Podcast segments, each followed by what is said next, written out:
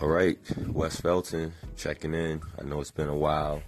Please forgive me. I've been busy and scrambling and uh, some daddy duty, and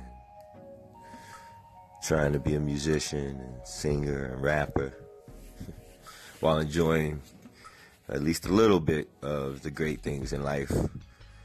Um, our return, kind of picking up from one of our initial uh, episodes, Black Cannabis, and I finally got a time, a little bit of downtime, as well as this man has finally really got some downtime. He's been all all burning up from East Coast to West Coast, hitting up all of the uh, various cannabis festivals, conferences, and conventions going on in the U.S. I'm back here with Scroger, and he uh, he's got something going on uh, next week, um, and I wanted to get a chance for him to be able to let people know about it, and also, you know, this probably can be informative as well.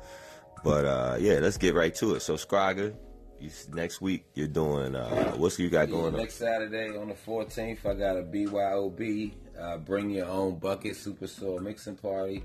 Uh, we're gonna make organic living uh, super soil. Uh, what we have in front of us is some of the the elements uh, that in nature the plants need, and that we'll be mixing up uh, we have some uh, azomite, uh, those are trace minerals. Uh, we have some rock phosphate. We have some humic acid. We have some dolomite. Uh, we have some alfalfa meal, blood meal, uh, oyster shells, bat guano, high and high in nitrogen and high in phosphorus. we have kelp meal. We have fish bone meal. we will also be incorporating a few other uh, trace elements. Uh, what we're doing is making a hot and a cold uh, mix so you can organically grow uh, your cannabis uh, with just water and microbrew teas. We'll be making tea bags also at the uh, at the Super Soil party. So is this a is this now is this an original recipe of yours or um, the base uh, the base mix itself is a uh, is uh, an original recipe from Subcool, um, but I have added to that recipe since, and um, uh, with that I um, I uh, I have a number of other elements uh, that I put in. Uh, I put um, uh, you put some.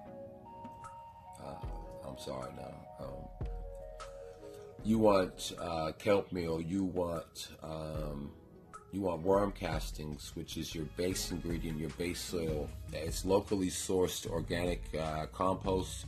Uh, from a, a, veteran company that collects compost, and their worm castings are, are locally uh, peat moss. You want uh, peat moss as your base. Uh, you also need um, uh, some rice hull, which are the shells of rices for aeration.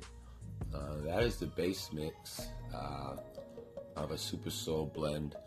there's some other little secrets that I put in there that I've learned over the years and that have been given to me.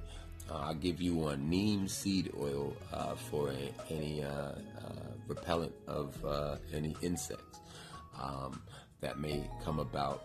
Uh, it's beneficial. Um, insect frass is another um, that you might want to put in uh, your base mix. All of these mixes are put together so you can organically grow the plant and you are creating what is already in nature uh, and what are in newt bottles or what you're putting in a hydro system uh, you're recreating the nutrient supplement. Um, the flavors are more flavorful, uh, and uh, you're getting back to naturally growing. Uh, so let me ask you. Um, so this event that you're doing, uh, is this something that you do annually? Is this the first one? This is the second one that I've done, uh, and uh, it's on Eventbrite. Uh, BYOB, bring your own bucket super soil mixing party. If you super soil is a keyword. Uh, with that, uh, it's the second one. I did another one in uh, in uh, right before the fall. Okay. And we're doing one now in the spring because it's that time of season. So Yeah. we're making two mixes at the Super Soil Party, a hot and a cold. What we call as a cold mix would be for vegetative growth and seedlings, and the hot mix uh, would be is for flowering plants. Um, and uh, so all you have to do is brew up uh, micro brew teas when uh, the plant needs it. Other than that, uh, just your water, and uh, you can grow some fire.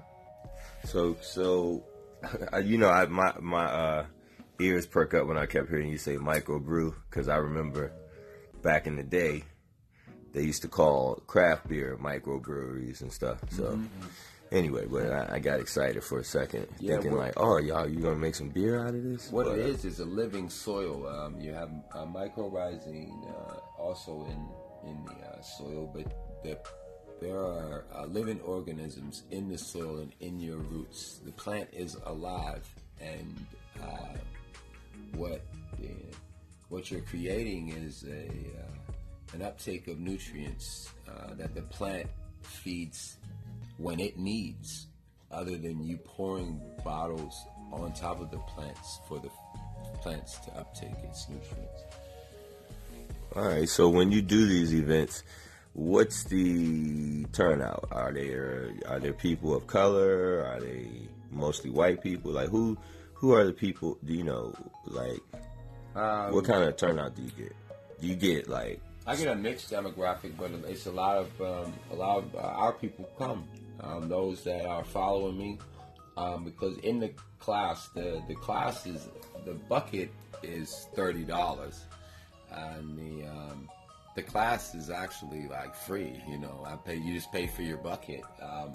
Uh, but uh, during the classes, a lot of people ask other questions, the industry questions that people are wondering: uh, how can they get in, or or uh, uh, how did I uh, acquire this knowledge that I have, or um, or how can they implement their kind of idea in the workspace that exists right now in DC or nationwide.